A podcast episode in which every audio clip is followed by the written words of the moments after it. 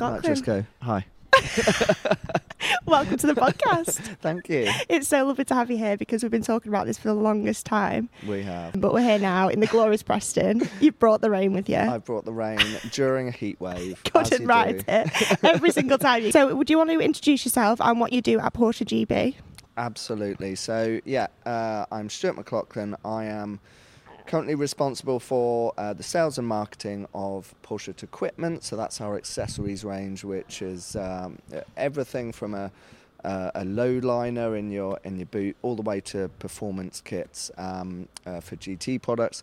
Uh, and I also look after the exclusive Manufaktur program. So when you're to make it truly yours and completely individual, um, we've got a number of options where you can do that. So I look after that as well. So and I'm also uh, a nerd when it comes to Porsche as well. So No, I think um, exclusive Manufaktur, being biased, is my favourite side of what you do. How long have you been in this job for now?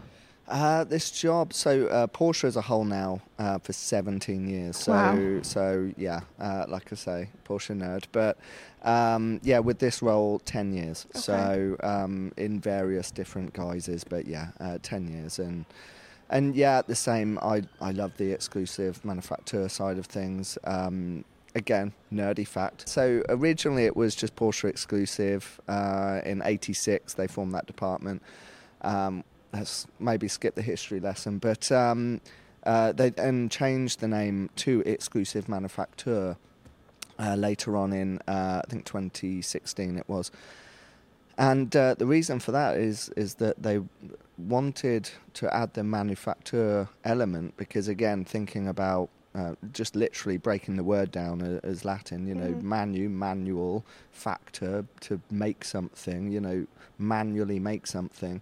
So, so they really wanted to get across that handcrafted element, the the fact that things are being made by hand. There are, you know, people stitching, you know, seamstresses and everything stitching and and putting leather onto components with glue and doing it all by hand and and yeah i think there's a lot of value for that in in this world we're in now you know Mhm. to know that someone spent their time that does it day in day out that that is just excellent at what they do um, to our level of standards it's yeah i think there's a real real big value to that I think that's um, something I didn't quite appreciate until I did visit the factory. I don't think people understand that. I think they think it just goes through the factory, it's sliced in a machine, whapped on, delivered to centre. But it is that craftsmanship and people doing it by hand and the time and the intricacy of it all, um, which really does make it such a beautiful brand. yeah And the cars, well, you, you've driven down in this, Deb. I mean, yeah, uh, it was. Uh, it's definitely an eye catcher. This one, It's so beautiful. yeah, you you couldn't help but hear a few, um, yeah, people commenting on on certainly the color and and things like that. So yeah, this is yeah one of It's my uh, Viola, is that correct? Uh, Viola. Viola purple metallic. So Mm. um, not to be confused with Viola metallic because there are two different uh, colours. So this is the lighter, um, yeah, Viola purple metallic. Um, but yeah, I've always wanted to uh, put this colour on a car, and, and I saw it. I've seen it on a couple of GT3s and things like that, and, and but it's a real summer colour to me. So I just thought, right, it needs to be on a on a cabriolet. And then when it came to um, organising cars for this year's Goodwood Festival of Speed, and then I thought, right, okay, right, we need a um, a Carrera, 911 Carrera on the stand. So I thought, right, yeah, we'll make it a cab. We'll get this colour on there. Um, add the exclusive leather interior um, here with the cream um, and black as well, which I think re- works really well. So. Yeah, I'm particularly proud of this one. It's a beauty. I didn't realise you'd, you'd built this car. Yeah, Wow. yeah, absolutely. So, Again. did you go to the factory to build this car, or was this done? No, I did this remotely. So um, uh, again, I'm very fortunate to get out to Zuffenhausen Mhm. quite a lot. I it's amazing. Uh, actually, um, remembering the last time I went there, um, you saying about when you're in the leather area Yeah. and and seeing them do all the work. well, uh, when I was last there. Uh, they have this machine where they, they lay out the leather hide and then they inspect it for quality all around and uh, as you've probably seen. And the leather hide that they had when I was there was uh, seven meters.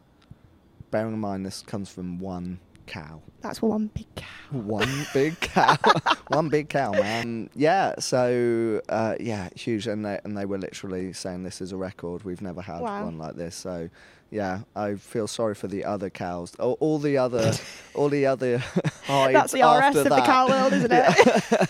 all the other hides after that were yeah only three meters, but yeah, because that Wow. one cow had obviously eaten all the grass. Um, and we digress. yeah, we do, we do. no, no, it's honestly, I've only ever been once, like I said, and I got to go with a customer um, who did a 9 11 cab actually. And that place, I mean, how many times have you been now? Have you been here 17 years? It must be. Yeah, I you, you've lost count. I've only humbled, I've only ever been once. But I think, honestly, best day of my life. I was literally, it's like Willy Wonka's chocolate factory. I could not believe that place. I remember walking in and we saw the different areas. We started in the area where, I'm not sure, is it the handover areas? You've got the garage, you've got the different, is it the icons of cool Mhm. based on that? And then this guy took us through to this back. It literally looked like someone's garage at home, and the cars in there. Like, I mean, I'm spoiled to work in a place like this, but it absolutely blew my mind what I saw in that place. Um, another thing that um, I learned whilst I was there was Sonderwunsch. Is that Yeah. am I pronouncing that And correctly? you absolutely are, oh, yeah. you know, lingo, northern Undertone. and translated to English is I do know this. I know this. Go on. special, special wish, special request. Um, and yeah, again, this is actually so. Again, history lesson. Um, but uh, yeah, so before Porsche exclusive was a thing in in Mhm. '86, they had a department which was called Sonderwunsch, and that was originally uh, created as a workshop to to build the the 911 turbo flat nose. For anybody that remembers that, such a such a cool Mhm. car. Love it. Whenever I see one, they're so rare. They're like there was 948 in the world ever built. So yeah, very rare car. Um, but yeah, so this department was created, and then they started doing a few other bits and pieces and, and special requests for, for customers through this workshop. Uh, and then they built a, uh one-off car uh, in '83 for Mansour Ojjeh, um, who, to, for any Formula One fan, would know as as um, you know CEO of well, he's sadly passed away now, but he was CEO of McLaren. Uh, sorry, CEO of Tag uh, Group, uh, which was then obviously a, a major shareholder in McLaren and, and still are to this day. Um, but uh, yeah, it, it was back then in the 80s that uh, Porsche had the Formula One engine that we were then supplying to McLaren, and these were the mid 80s years where Niki Lauda, Alain Prost were just winning every race. So they won three championships in a row with that Porsche Tag engine. Um, and so, because of that um, partnership, um, Porsche said, "Oh, we'll make you a one-off car." So they effectively took a 911 turbo flat nose, but then modified it to make it look like a 935 race car. So changed all the body work, changed the engine, the interior, everything, and uh, yeah, created this 935 Street. And that was then the the car which really kicked off the department as a whole. But but Sonderwunsch now is being reintroduced as um, again through the car configurator. You have so many exclusive options that you can add onto your car, and and that's that's seamlessly uh, done for you. But if you're looking for something absolutely extra, extra special, something that isn't on the on the configurator, something that you've just got inspiration from elsewhere, whether it's an individual feature or whether you want to build a whole one-off car, Sonderwunsch is the program um, that offers that, and it, even with a even with a classic vehicle as well. You know, if you've you've got your 964 and, and you want a full color change and you want to update the interior, you can again through Sonderwunsch send it back to the factory and have it you know completely redone um, with a new specification and, and they even recognize that within the Porsche um, Porsche systems as well so they update it within the the the factory production system as well so it's yeah it's it's a really cool program to have Is it correct to say that you can pay to sit with Michael Mauer and Grant Larson and design your own Porsche you as part can. of that program? you certainly can Yeah, you are playing with the big boys there. That's no Nando's day, is it? that that is not no I know. Is it Yeah. also correct that you have to pay 100,000 euros just to sit down with these people? It's well, yeah, it's a hundred thousand euro for the full um, consultation process. So yeah, you would you get your team of designers. You go to Weissach, which again is our R and D place, which I feel very privileged to have been there a few times. But you have to be very, very lucky to go there and walk through those doors because that's where all the secrets happen. That's where, yeah, walking beyond that door, all the prototypes of the future cars are just driving around, all the race cars and, and everything. It's, yeah, your eyes are wide open during. I can imagine. I no can phones imagine. allowed, no nothing. Um, yeah, so it's it's yeah really cool. They've got the test track there and everything. Um, but yeah, you would get to go there into that world. They they the team of designers from Style Porsche they sit with you and go through previous projects, future projects. They come up with new ideas, full mood boards, and and yeah, they create this whole styling package of what they can and can't do. Um, you know, where I say they can't do it, it's because it's a bad idea, not because they can't Yeah. technically do it. Um, but uh, yeah, it, it's just yeah, really cool. It, you know, as long as it takes, as long however many meetings as it takes, you know, and then eventually uh, they come to a point with with a, a design of a car, and then they go into to building it. And you know, one of the things I say is yes, it's it's quite a high fee for for that um, part of the process, but at the same time, if you come out with a true one-off car, you Something know, money can't buy, truly, isn't it? it's truly Yeah. invaluable, you know, Mhm. and, and and so you can almost name your price. So Yeah.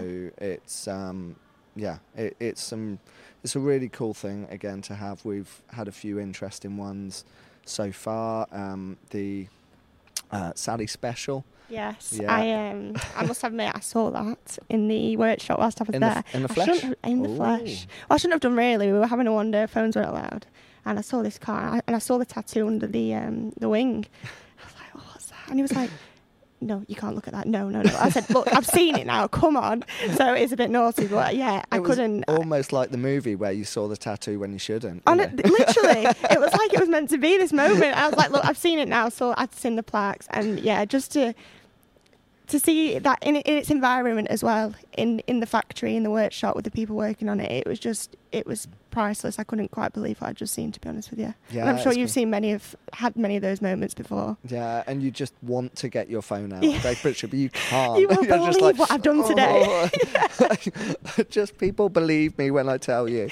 Yeah, I remember. Um, so I can tell this story now. This is great. So yeah, uh, again in Weissach, and this was many many years ago, and uh, and I was with Andy Preuninger, uh, who, uh, for those who don't know, runs the GT um, program. So all of the Porsche GT cars, and and obviously they're very much purists where it comes to the cars they're building. They like their naturally aspirated engines. They like manual gearboxes, all of that sort of thing. And uh, and he said at the time, "Oh, I've got to, I've got to go and look at this electric race car, and and uh, I'm not particularly enthusiastic about it, but oh well, I'll, I'm I'm going to go now." So he went off, and then next thing you know, a, a, a Cayman GT4 Club Sport comes around the corner, but it's fully electric, and and uh, like I say, this was five to seven years ago, I'd probably say. And yeah, this, so this fully electric race car comes around the corner, and that was bizarre to all of us back then. Obviously, we're a bit more used to it now. And now, obviously, we see it's the the Cayman E Performance, which we've seen go up the hill at Goodwood a few times. But again, you want to come back and tell people, guess what I saw? I saw this, but you can't. It's sometimes you have to be so Yeah. good at keeping secrets. So some of these cars, these one one offs, are the ones that we just never see, or Um, do they always do a full circle back to the factory as a piece in the Porsche history? there's there's you know predominantly it and and fundamentally it's down to the customer that's Okay. doing it and and it's their call because um, some people like to be in the limelight some people like to have a whole story and and add that to their vehicle and and you know it all again forms part of the vehicle's history. So some people love that. Um, there was one guy uh, Paolo Barilla. Uh, he won Le Mans. Um, and um, I can't remember which year, uh, the 80s at some point, 962, and he wanted to recreate a road car like his 962. So he um, he basically used this GT3. They they not only changed some body panel parts, so like the rear wing end plates were different and things like that. They also then hand painted the car, so the the car was was black, yellow, white, and they, they hand painted this car to make sure it was all um, yeah all looked brilliant and because of his lineage, because of his story around it, he wanted to tell that story to the world as to why the car looked the way it did and, and, and how cool that was. However, there are some projects going on at the moment again that are just private commissions, and we we've got a lot of demand for this program. You know, at the moment we're we're planning up to eight years ahead. At the moment, that's that's the kind of demand we're looking at, which is great.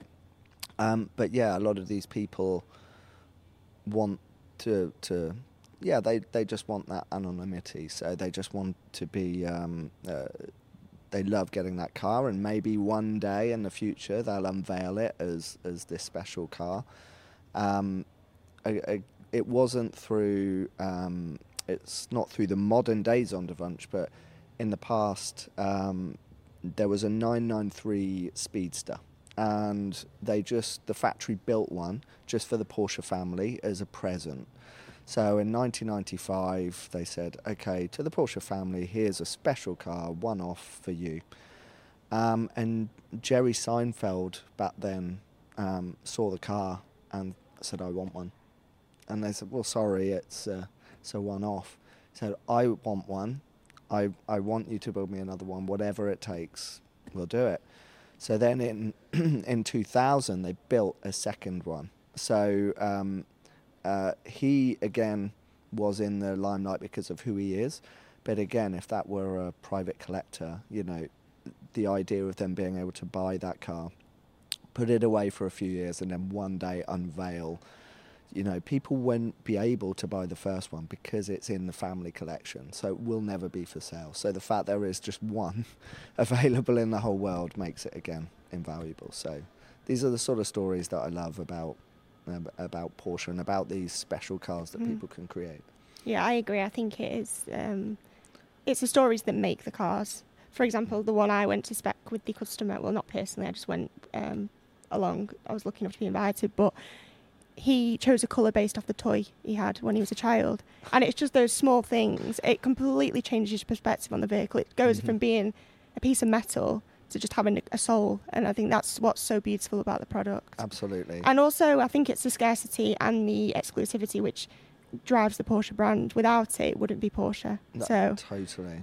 Like, do you remember how you got into Porsche? Like, did was there a thing that happened, or was it just through here, or yeah? I've always appreciated the vehicles, but I think, like I said before, I truly fell in love with the brand when I was opened up to the, the craftsmanship and the stories and the ethos and the emotion behind everything. Mm. Because it isn't just a car that leaves a building. It's I think that some people, obviously, true enthusiasts will see that side of it, but people just see Porsche as Porsche as a car, a fancy sports car. They don't see the hand stitch and they don't see the, the colour choices through these stories. They don't see the passion that goes into them. Mm.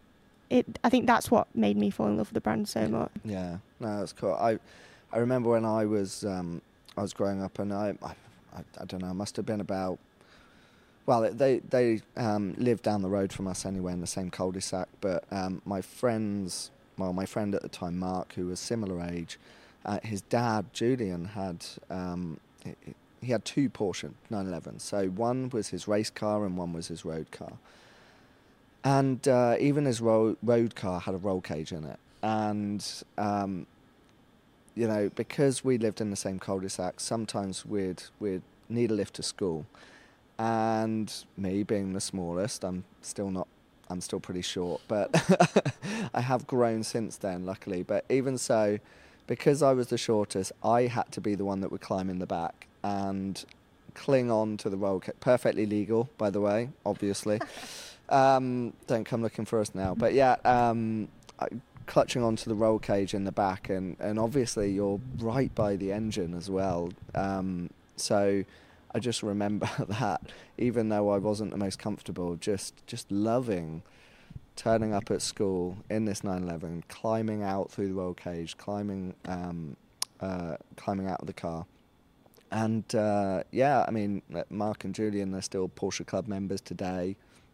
Um, I see them often at shows and, and what have you. So, yeah. Did, did we still have the car? Uh, no. So Oh. the actual car, um, they ended up doing so much stuff to it, so much modification to it. Ended up with like a fiberglass body and all sorts. So it's super light.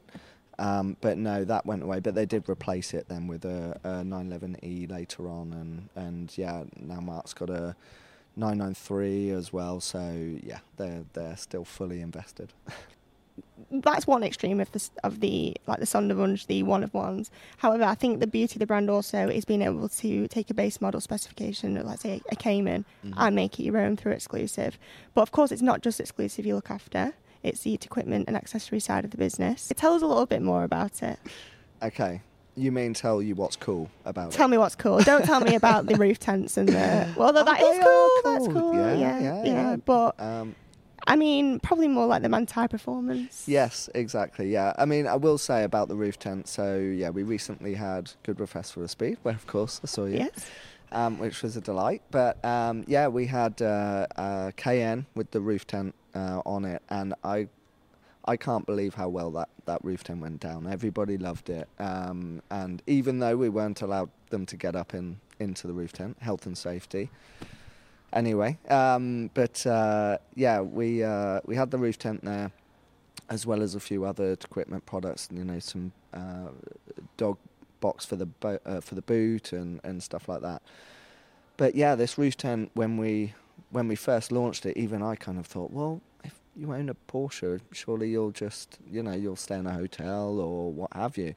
Um, and uh, and there were there were two things that that happened um, over that weekend. One is, okay, this isn't the best advert, um, but um, Tell us. I, I spoke to a customer of another centre. I will say another not too far from here, um, and uh, I asked him, okay, where are you? Where are you staying? He said, oh, my Macan. And when he said it really quickly, I thought he was just saying the name of a hotel that sounded very similar to Macan. I was like, "What, my Macan? I haven't heard of that hotel. He was like, no, my Macan. I am sleeping in my Macan over the whole weekend of Goodwood because he couldn't get a hotel. Now, he could have done with a roof tent. Sold. exactly. Um, but then the other uh, the other thing as well was I went to Le Mans this year uh, again, uh, just with my friends and, and had a great time. A, a big motorsport fan. So I went to Le Mans, and when you, for anyone that's been there, when you're driving down, you just see so many Porsches. You see obviously a lot of other supercars as well, but everybody's driving down there and in almost one huge convoy. And, and if you haven't done it, I really recommend it. It's so, so cool. Such a good feeling, atmosphere, and, and yeah, everybody going to the same place. And um, and it's a festival of, of motorsport when you're there, and it's just like nothing else. And um, yeah, you get down there, and again, the hotel conversation is is is a, a null and void conversation because there aren't any hotels locally. Um, you have to drive a mile or two away to, to find a hotel, which people aren't really wanting to do in the night if they want to just go to sleep for a bit and watch a bit more of the racing later on. So everybody has to camp. So anyway, that's enough about the roof tent. I, I sorry, just to interrupt, I don't hate the roof tent. The only reason is I had a very bad time with it. Oh really? No, we What went on a shoot, and I must say, like maybe once once it's up, you understand what's going on. But that Mhm. initial battle with putting that thing up, and it was it was like 25 degrees. I see you were sweating. Stewart fell out. Let's just say that. but no, I'm not criticising the roof. It's very spacious. I must say, you can't you can't knock them. I've, But I've managed to I've managed to nail it now in five minutes in terms of getting a roof tent up. Yeah. you're like, Bam. go. Go. Literally, somebody. we had a training event recently. I was like, time me. Go. Yeah, once you've done it once, it's fine. Yeah, do it sleep. exactly. And getting it down again because we. Um, of course, Saturday of Goodwood was cancelled this year because of the high winds. So, of course, on the um, on the Friday night, quick get that roof tent down. Yeah. So again, I just had to. Yeah, it was almost a race, uh, which I was. A, yeah, a race I set myself. But um, but yeah, so Manthey kits. Yes. Yes. Um, again, I. I'm a big motorsport fan, and when this product range came about, I I just loved it. I just went, I'm I'm all in on this. And yes, okay, it was you know I look after Tequipment on behalf of of Porsche, but I have to admit I was a bit selfish with this, where I was just like, no, we're we're doing this. like we are, I'm investing my budget. I'm I'm eh, doing loads of training. I'm I'm just you know because I wanted everybody else to see what I saw saw or see. Um, you know, because I could just see how cool it is, see the background of Manthey and and their expertise, how amazing they are, and I just wanted everybody else to share that with me. So, um, so yeah, I, I hopefully I've done a, a good job on that, and and certainly I'm seeing so much enthusiasm, you know, around all of our Porsche centres, and and you know we're seeing quite a few cars out there now with these kits on them, and and it's just yeah, it's such a cool story, and and for anyone that doesn't know who Manthey is, it's uh, basically the Porsche. It's pretty much the Porsche Motorsport department. So the 911 RSR that was running at Le Mans um, from 2013 all the way until recently, the Porsche Works one in the GT Pro class, that was run by Manthey. Those cars lived in the workshops at Manthey um, and so had the full setups there. Every lap record attempt we'd do at the Nürburgring, um, Manthey there setting the car up, making sure it's all right, and and we can get the best out of the car. Um, now there's a new GT3 class um, at uh, Le Mans and in the World Endurance Championship at, again as of next year. So Manthey are going to be running again two GT3Rs, four Porsche in there. Um, and when you go there to Manthey, again, it's it just blows your mind because you first think, oh, it's just a small place, maybe a few workshops, and then you get there and they've they, yes they've got a service centre where well they'll um, service um, mainly GT product but they, they'll do anything.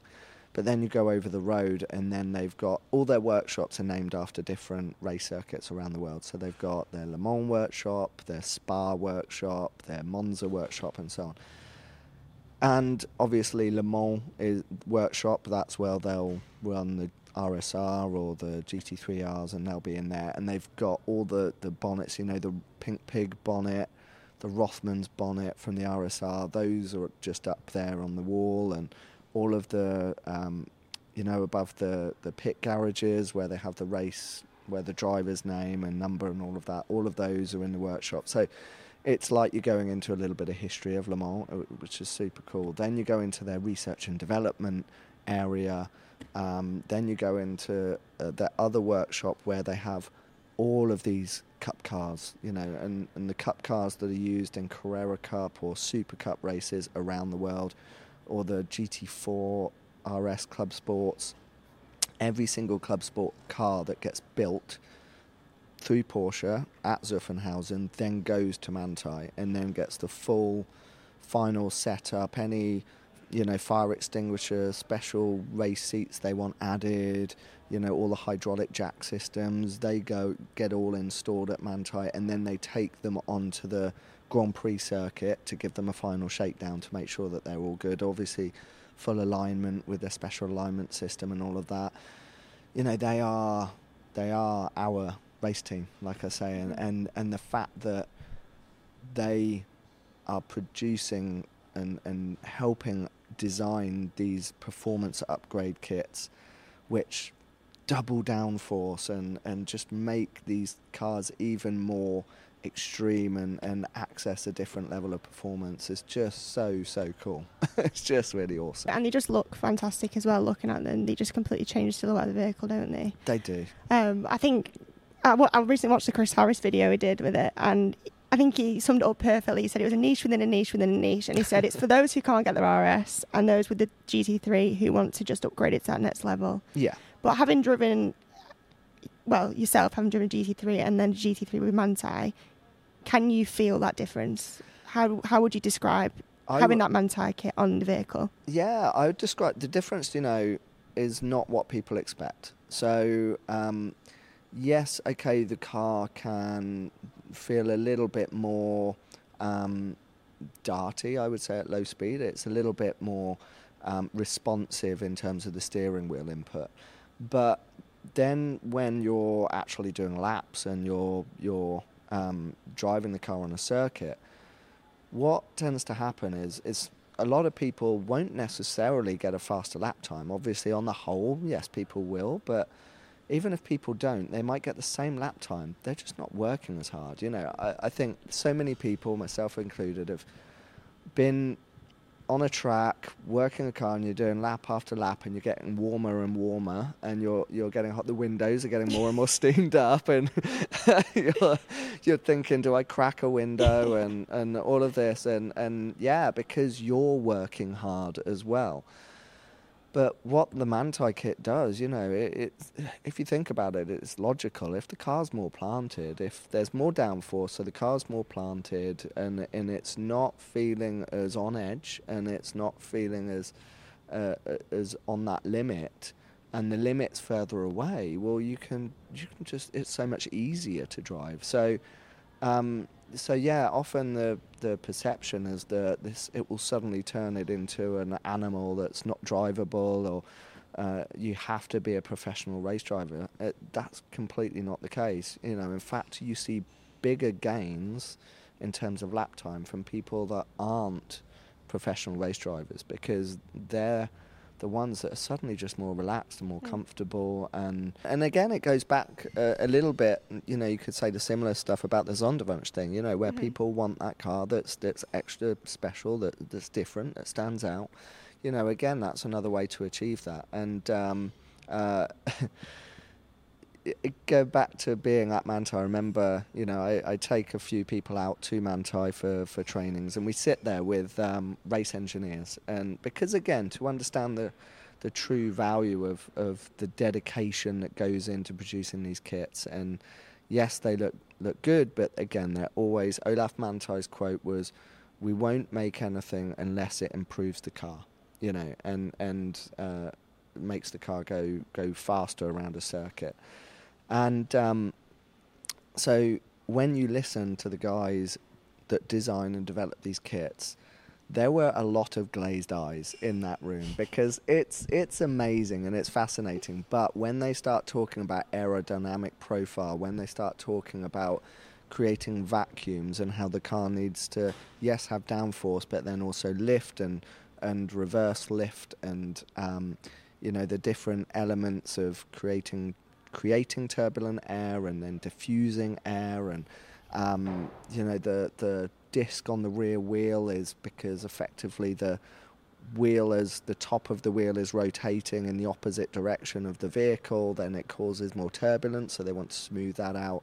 And then they start talking about Newton's law of motion and how they're going to calculate um, the the lateral grip and and um, distribution of forces, all of this. It's it's yeah, it's like going back to well, it's like going to university to study um, uh, the sciences, and and even though you can't retain everything because they're race engineers and and that's what they do, you can't help but walk away and go, wow, Mm. they know what they're doing. Just the They are- knowledge. Uh, complete scientists on Mhm. a racetrack.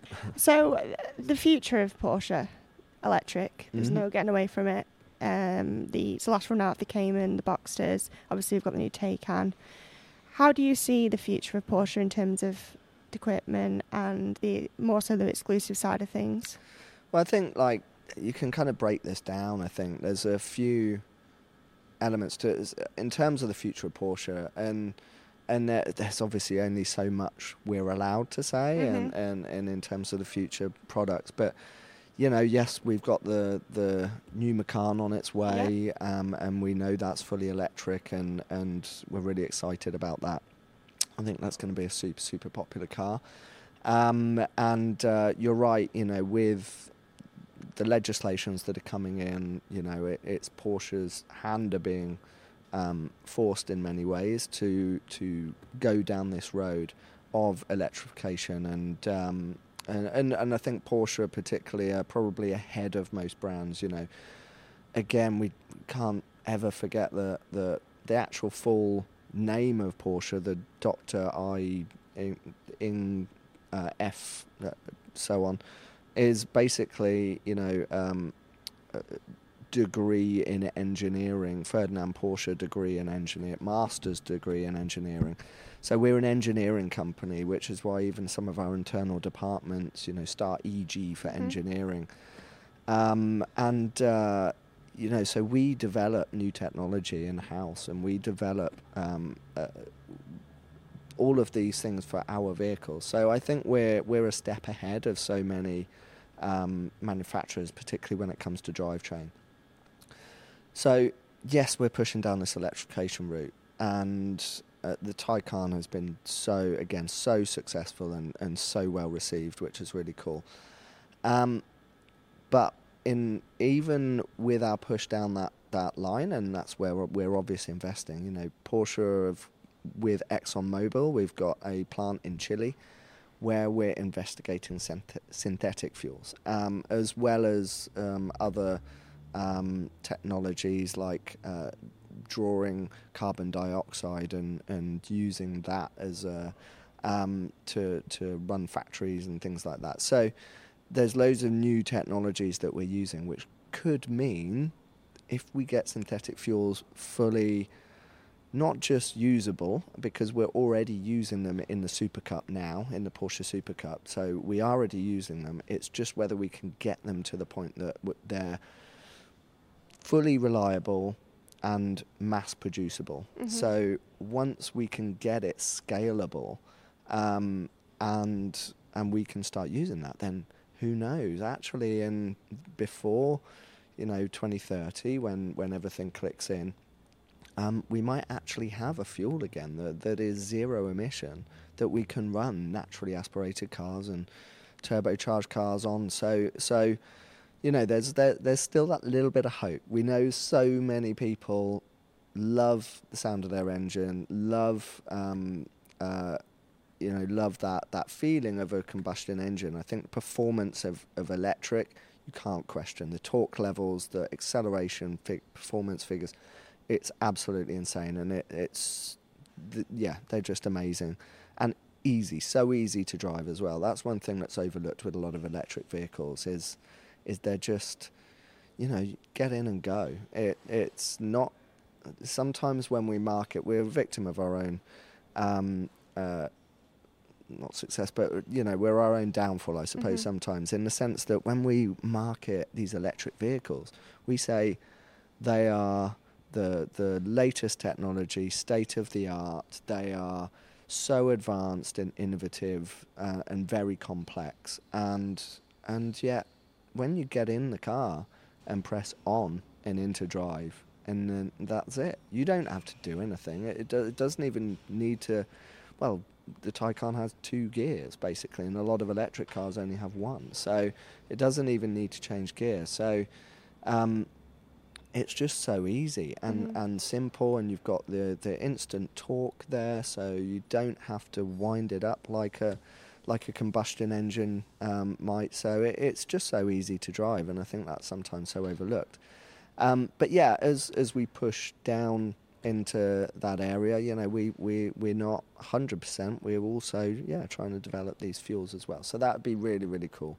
Um, I was uh, when I was driving up here this morning and again, we've got naturally aspirated, but then we've got our turbocharged engines, and, and this is twin turbo, three litre, and and even again, call me a, I don't know, a kid, a kid at heart, but you know, I even love just on the motorway where you can just hear the turbo spooling and then you hear the wastegate and, and all of that. I, it's just, it's so cool. So sometimes we associate the Porsche sound as just literally that flat six engine that Mhm. that's been around for years. But um, you know, it used to be the air cooled flat six sound, and then it became the the you know the water cooled flat six sound, and then and then the turbocharged flat six sound. So it's always always um, moving on and changing. But um, you know, with the electric sport sound in the Taycan, I love that.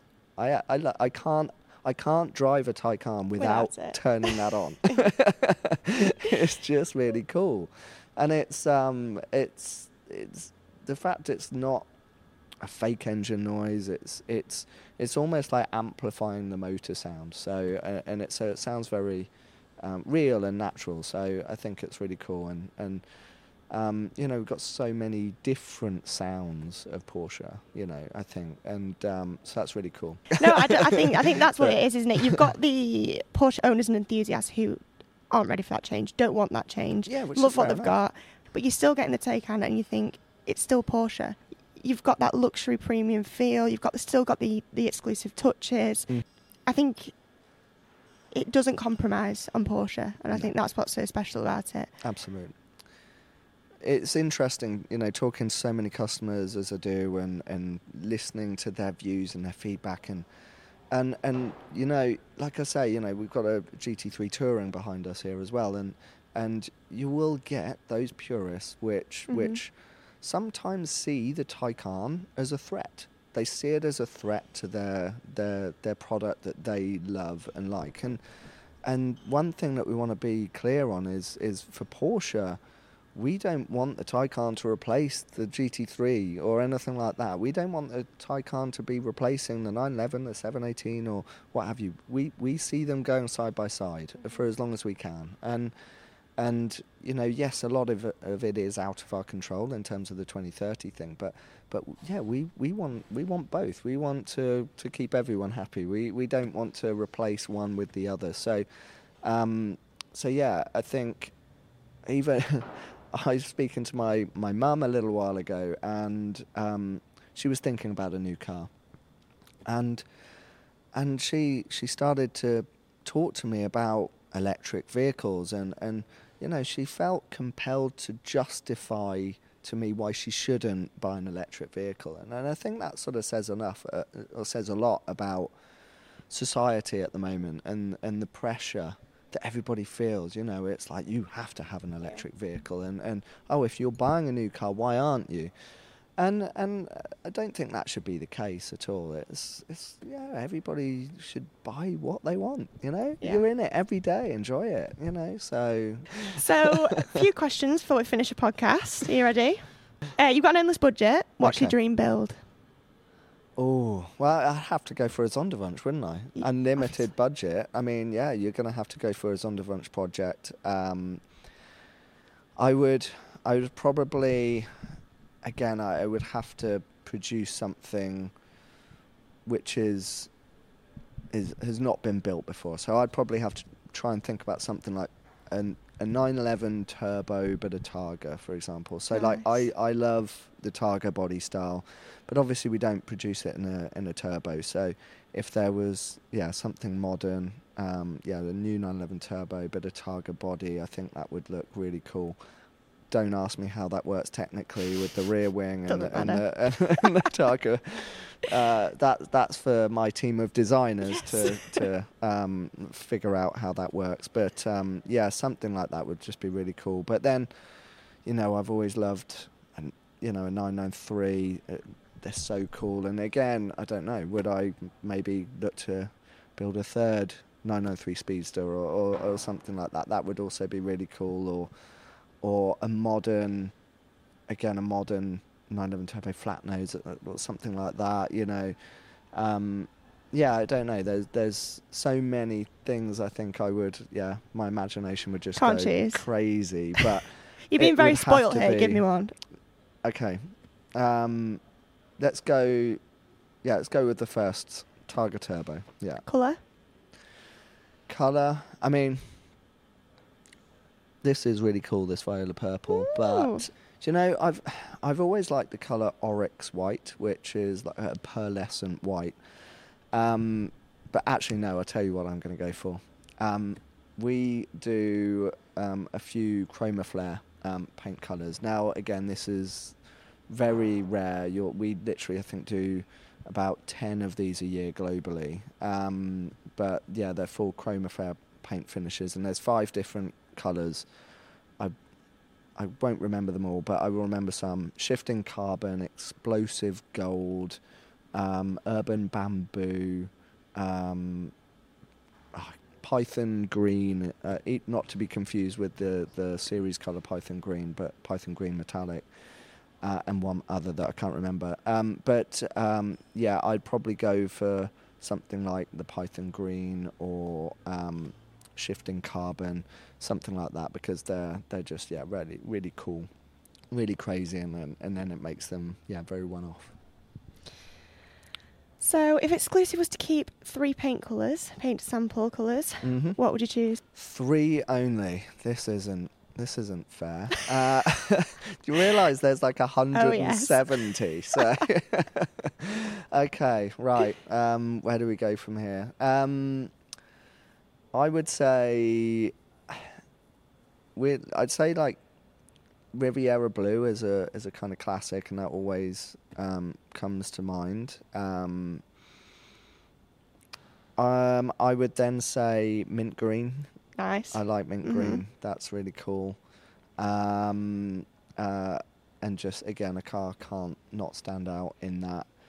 Um, and then I'd probably say, mm, yeah, I mean maybe Ruby Star. I know it's becoming a little bit more um, used and common now, but um, yeah, um, or maybe. uh, S- Speed yellow. I mean, look, there's so many. yeah, no, it's hard, isn't it? Speed yellow. Oh no, Gemini blue.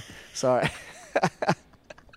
Gemini, they're Gemini strong, blue. strong Yeah, choices. Gemini strong, blue, but yeah. rogue, very rogue. I thought you'd go a bit more traditionalist. Well, there's again, there's the but the whole point of paint to sample Yeah. is is the fact that you there's so many to choose from, and and yeah, when one gets starts getting used a lot, you know, it becomes less popular, Mhm. and you li- I like to try and find those ones that aren't quite so regular, not used so much. Yeah, your Oslo blues and.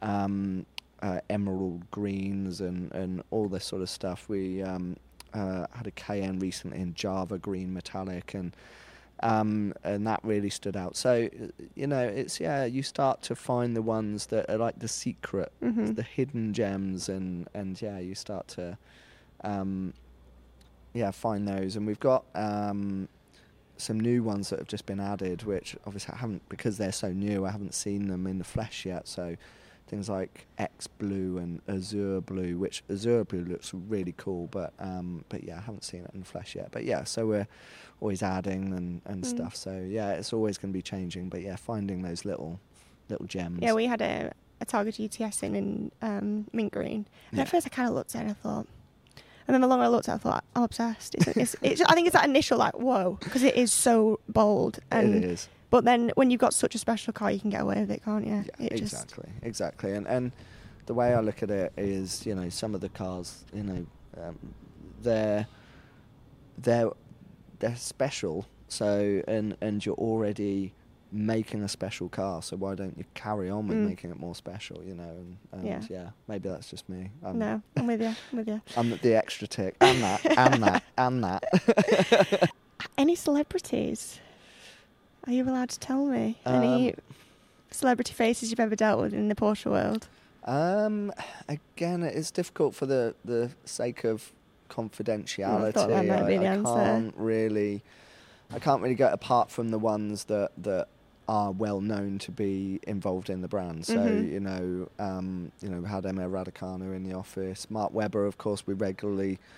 Um, see him and he picks up his cars um, from from the head office. Um, so uh, uh, I used to actually have to spec his company cars as well. Oh, wow. So I remember, yeah, I think it was like 2013-ish, and I spec'd him a 911 Turbo in.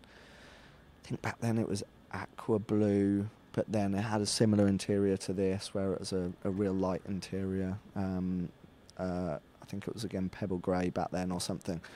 So um, yeah, you spec those cars, and I remember thinking that's really cool. And um, yeah, so um, yeah, uh, it's difficult to say. Yes, You're not going to tell me, basically. no Um, Beyonce. Uh, th- no Beyonce. I will say one funny story, which I still, uh, hopefully, he wouldn't mind me telling this story. But um, once I, I was just um, attending our experience centre at Silverstone, and and um, I was just walking through the door, and then Chris Hoy um, opened the door for me to let me in the building because he was just on his way out, and I. You know, I thought you're MBE, like Yeah. I should be holding the door for you, but Worst spec car you've ever built? Have you ever seen some absolute monsters and thought, Oh, yeah, why? Absolutely. Now I could pick on some of my colleagues here. I really could. One, again, I won't name him in our press team. He's uh, yeah almost famous for for coming up with some monstrosities. Um, what What's interesting is in in Germany, particularly, you know, a lot of interiors they still like a lot of the brown leathers. They're Mm. still very traditionalist in that way. But here, obviously, that's quite rare. You don't see those that so much. It's a lot more of obviously yes black, but also a lot of the more pastel type colours as interior.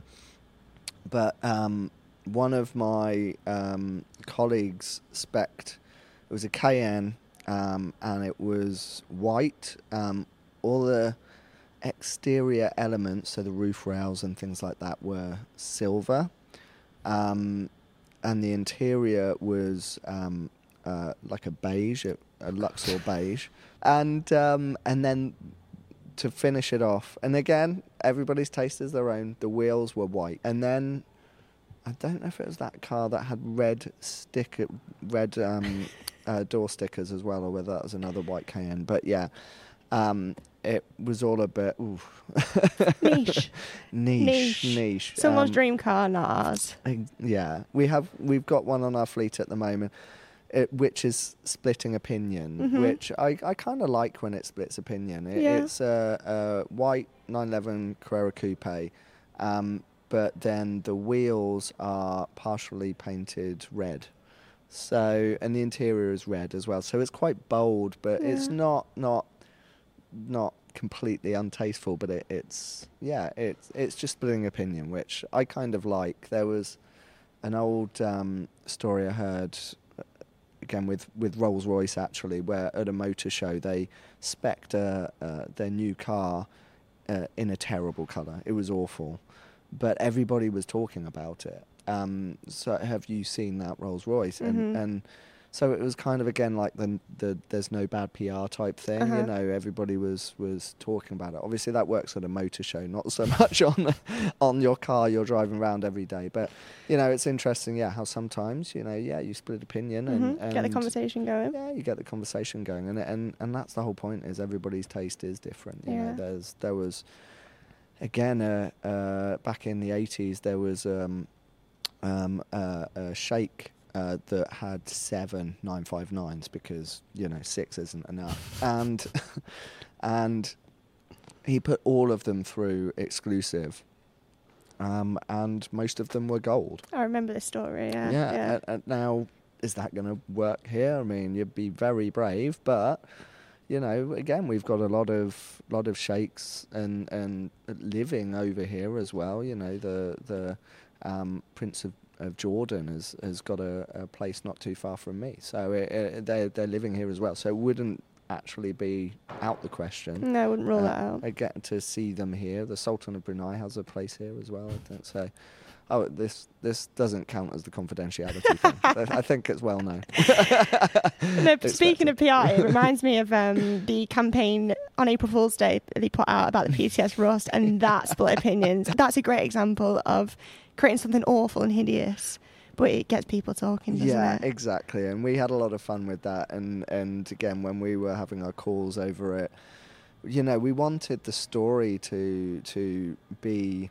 Um, you know, to be believable. So we we knew that if we just put it on our channel, and and that was it, then people but people wouldn't wouldn't believe it because it would just be one post, one one person. So so we ended up speaking to various other people within the Porsche world, lots of social media accounts, Mhm. you know, PTSRS and and things like that, and we got them on board with it as the secret, and and so not only were we posting about it, but they were, and and suddenly it was really That believable. genius. And, it was and, so good. you know, but yeah, so yeah, the the idea that you could you could put rust on your car as a as an added extra, yeah. Quick fire, ready? Okay. This or that. Guards red or racing yellow?